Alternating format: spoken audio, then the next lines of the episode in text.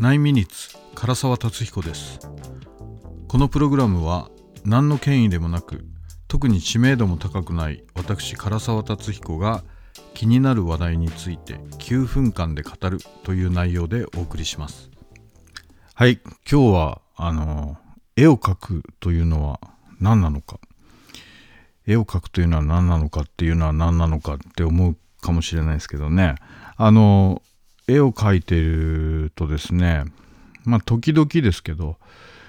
絵を描けるのが羨ましいみたいなねことを言われることがあります。まあどこまで本気で言ってるかはわからないですけどねそれ。あの絵を描きたいまあ描けるっていうか絵って結局まあ誰でも描けますよねある意味ね。あの僕の絵をご存知の方まあもういらっしゃるっていうかこれ聞いてくれてる人は結構あの知ってると思うんですけどあの決してうまいわけではないんであのまあただ長くね続けてるっていうだけのことなんで、まあ、これある意味うまいことってまあ僕からするとそんなに目的ではないというかね、うん、そのこと自体上手に描けるってこと自体はそんなに目的ではないんでで絵を描くって一体何なのかっていうね。でその前回そのお金にするために職業として仕事として絵を描くみたいなことばっかりじゃないよっていう話をまあしてたんですけど。もちろんこう売ることもあるし、まあ、売るために描くんじゃないっていうところも、まあ、実際あると思うしじゃあなんで絵を描くのかっていうことがあるんですけどあのまあ一つには何だろう認識ね前にもなんかちょっと話した例えば点が3つあると人間はそれをもう顔の類似形として見る傾向があるみたいなのがありますよね。でそれは何でかっていうとこうあの人がそこにいるとか、まあ、人じゃなくても何か動物がそこにいるとかいうことを認識しなければならない事情が、まあ、あったのか生きていく上でねなんかそういうことがあったのかもしれないわけですよね。だから形に対してとか、まあ、点が3つあるとか点の集まりがあるとかっていうものに対して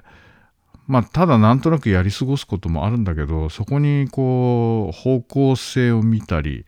何か形類似形を見たりっていうのはまあ、人間は少なくともそういう傾向はありますね。まあ、人間だけじゃないかもしれないですけどね。あの、子供の頃にですね、えー、まあ、幼児向けの番組を見てて、えー、何だ、ピンポンパンだったか何だったか、あの、カータンっていうね、えー、キャラクターが出てくる。で、カータンっていうのはなんかカッパのキャラクターなんですけど、で、そのカータンのコーナーで、えー、子供たちがこうホワイトボードの前に集まっててでそのカータンがその中から一人の子供を選んでホワイトボードにマジックでこう何か形を描いてもらうんですね。でそうするとその形に対してカータンがこう絵を、まあ、それを絵にしていくその子供が描いた形を、まあ、そこからこう発展させて描き足していって何かの絵を描くっていうコーナーがあったんですね。でこれってまあ遊びとしてねやったことある人もいるかもしれないし、まあ、僕自身もやったことあるしね。あのー、で今書いてる例えばペン画を描いてる時ってちょっとそういうものもあって実際。あの何、ー、て言うのかな。あんまりプランを立てないで絵を描き始めるってことが結構あるんですね。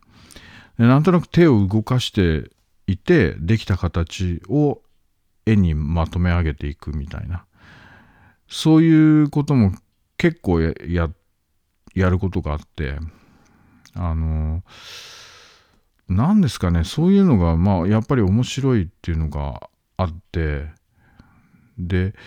結局そういうことをやりたがる気持ちがどこかにあるんですね。まあ全ての人がそう思うわけじゃないかもしれないですけどね。うん、でもなんかこう、絵が描いてみたいと思ったら、なんとなくそういうところから始める。あのまあその他にも、まあ、似たようなケースとして例えば雲の形がねあのちょっとうさぎの形をしてたとか、まあ、何かの形をしてたっていうようなことって割とこうそういうことを思う人も多いと思うんですよ。多分なんかそういう形に対して何かこう結びつける、まあ、自分の知っているものと結びつけてその類似しているっていうことを考えるっていうのが、まあ、人間まあ人間以外もそうかもしれないけど、えー、人間は多分そういう部分が結構ある。誰しもあると思うんですね。だからなんか絵を描くっていうのはやっぱりそういう形状の認識とかそういう部分が結構あるのかなっていうのは一つ思う。あとはどうしてもこう表現はあると思うんですね、まあ、例えば自分の頭の中にあるものを視覚化してで誰かにそれを見えるようにする。まあ、伝えたいまで強い意志はなくても、まあ、それは例えばその創作っていうのは絵に限らず音楽でもそうだし、まあ、文章を書くことでもそうだしそういうのはみんな多分自分の中にあってそれを視覚化するとか、まあ、音にするとか、えー、文章にするっていう作品っていう形態を作ってで他の人から見えるようにする。でそういうのも多分コミュニケーションっていうことと関わってくる。と思うんですね。まあ一人でやってて一人で楽しいから別に人には見せないっていう人ももちろんいるんですけどただやっぱりどこかにその表に出すっていうことは誰かの目につくとかあの人に何かが伝わる可能性っていうのはゼロではないと思うので、まあ、どこかにはそういう気持ちも、うん、まあ人には見せないって言ってる人でもまあ、実はそういうことは少しはあるんじゃないかっと思うんですね。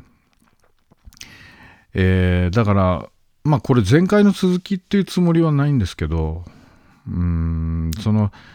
できたものを売るとか売らないとかっていうのはあくまでもその二次的な話ですね。まああのもちろんそういう意味で言ったら展示するとか発表するとかっていうのも書くっていう欲求からすれば、まあ、二次的になってくるかもしれないけどね。ただ、その、そうですね。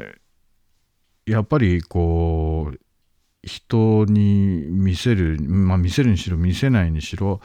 その自分の頭の中にあるものを表に出してくる、この世界に出してくるっていうのは、まあ一つこう表現っていうのはそこから出てきてる気はしますよね。しますよねって同意を求めていいのかわかんないけどね。しませんっていう人もいるかもしれないですけどね。うん。まあでも僕の中ではするんですね、それは。うん、だから多分、まあ、この先もいろいろ、まあ絵だけではないですけどね。表現していくのは多分一生続くのかな。まあそう思っていますね。それでは皆さんまた来週かどうかはわからないでおなじみ唐沢達彦でした。